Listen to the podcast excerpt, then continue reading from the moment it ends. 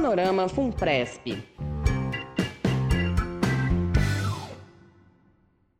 Olá, participantes. Sou Anselmo Oliveira, da Gerência de Análise, Planejamento e Pesquisa da Funpresp. Hoje vou trazer para vocês uma visão geral dos nossos investimentos no mês de junho. A carteira consolidada da Fundação teve rentabilidade negativa de 0,88% em junho. Esse resultado está abaixo do índice de referência do plano, que teve variação de 1% no mês.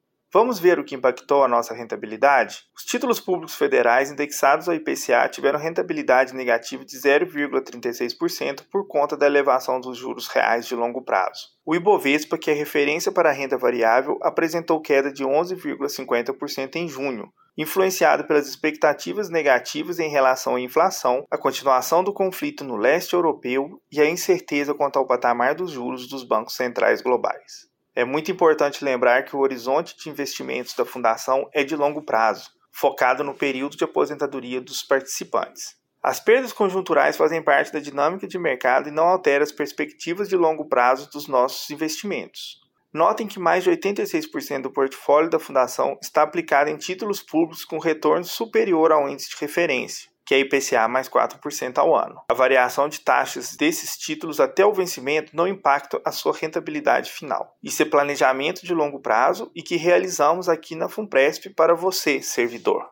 Agora vamos falar um pouco sobre cenários no Brasil e no mundo. No cenário doméstico, o Comitê de Política Monetária do Banco Central, Copom, elevou a taxa de juros em 0,5 pontos percentuais em junho, atingindo o patamar de 13,25% ao ano. No comunicado pós-reunião, o Copom sinalizou que pode haver novo ajuste em agosto. A inflação de junho ficou em 0,67%, abaixo das projeções de mercado. Isso pode sinalizar a proximidade do fim do ciclo de alta da Selic. O real reverteu a trajetória de apreciação frente ao dólar e desvalorizou mais de 10% no mês. No ano, contudo, a moeda brasileira ainda apresenta valorização de cerca de 6% frente ao dólar. O lado fiscal segue pressionado. Em maio, o resultado primário do governo central foi deficitário em 39,4 bilhões. Além disso, a Câmara aprovou em primeiro turno a PEC 01/2022, que pode elevar as despesas do governo em 41 bilhões acima do teto de gastos. Notícias positivas vêm da projeção de crescimento do PIB, que pode chegar a 1,51% em 2022, segundo o Focus Banco Central, e do mercado de trabalho, com a queda na taxa de desocupação de 14,4% para 9,5% em abril.